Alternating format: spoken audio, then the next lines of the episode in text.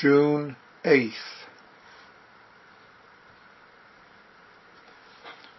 What do we allow ourselves to do when we know we are right? Especially when we know others are wrong as opposed to us who are right. As our daily life practice unfolds, we may notice the things we do or do not do. We may notice reactions to preserve our life, to preserve aspects of our life as we know it or believe it to be, or how we believe it should be. We want some things to be exactly as we believe they are, exactly as they are, despite ongoing changing zazening, revealing what's so. Ongoing practice, experiencing, manifesting this present moment. What do we do? How do we react when others are frustrating, stupid, make me angry, make me sad, are not trustworthy, are hateful.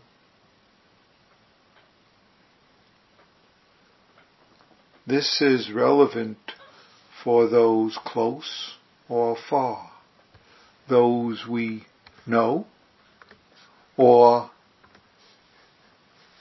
even those we do not know, but of whom we hold expectations whom on all sorts of levels. These judgments, these labels are just some of the ways we may interpret and understand, characterize what others say, do, do not do, do not say.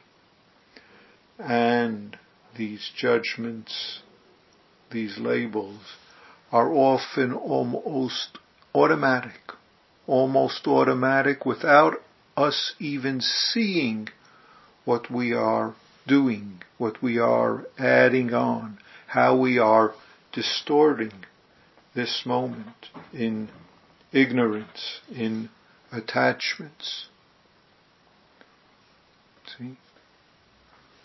What do we justify because of what we believe? What do we justify to ourselves and what do we justify to others? How do we justify? What do we justify because of what we believe others have done or should have done or will do or because we simply believe it? What do we justify because of what we believe we have done or should have done or will do or simply believe? This is our zazening. This is the realm of our practice. The realm of noticing when caught up in this. The realm of skillful practice effort. Do we notice this? What's a support for us in doing this?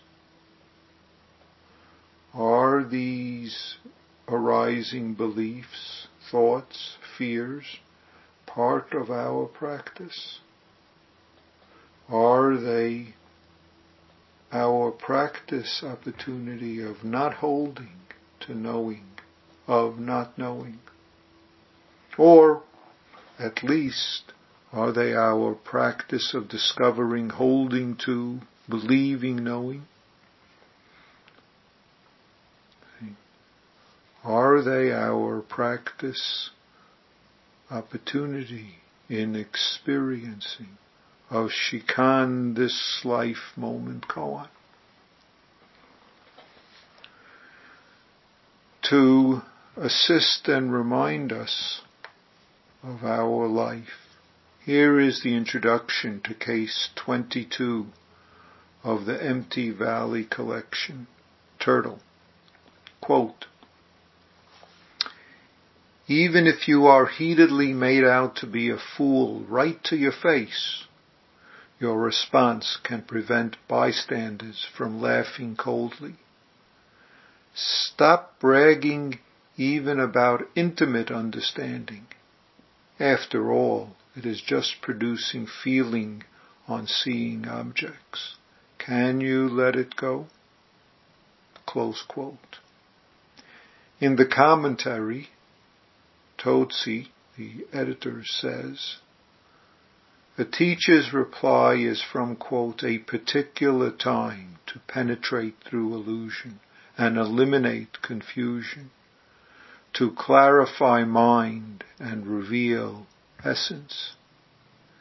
It is not to use words and expressions to bind people. Close quote. Thank you.